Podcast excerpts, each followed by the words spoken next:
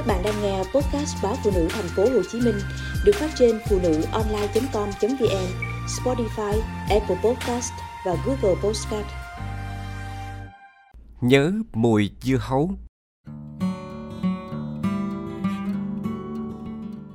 Khi trời đất chan đầy sắc nắng vàng que Buổi sáng sương nhẹ Không khí xe xe lạnh Ở cái chợ lớn nhỏ Người ta bắt đầu bán dưa hấu Càng gần Tết Dưa bán ngay trên lề đường Những đống dưa đổ dài trên phố Với những người bán dưa nước da đen đúa Tay chân rắn rỏi Móc cời Nhìn họ nâng niu lao lao xếp xếp từng trái dưa mà hình dung được bao nhiêu mồ hôi của họ đã đổ vào đống dưa đang bày ra đó.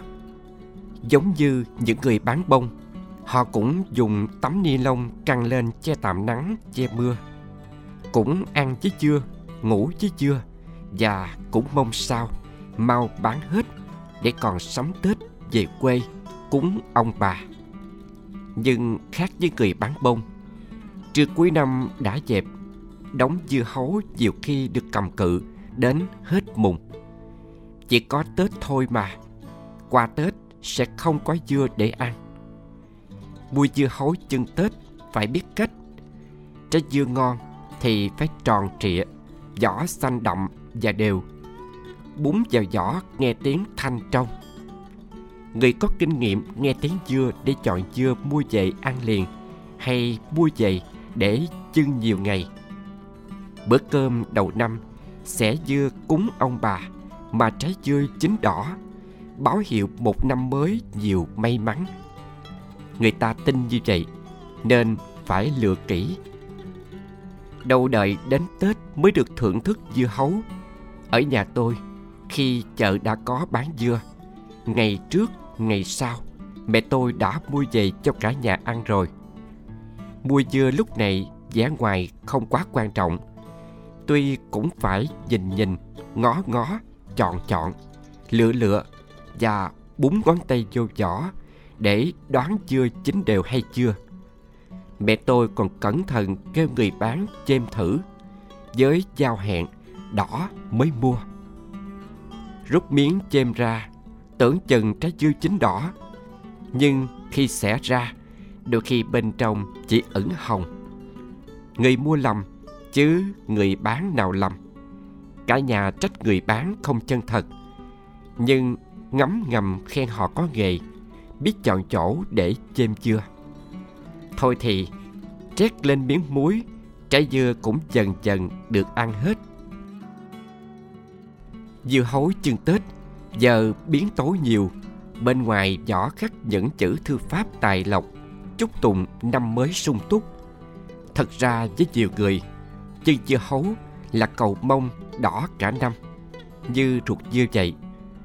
Với thời tiết miền nam, những ngày tết mời nhau miếng dưa hấu, vừa giải cơn khát vì dưa hấu nhiều nước, vừa chúc nhau một năm rực rỡ, tươi tắn.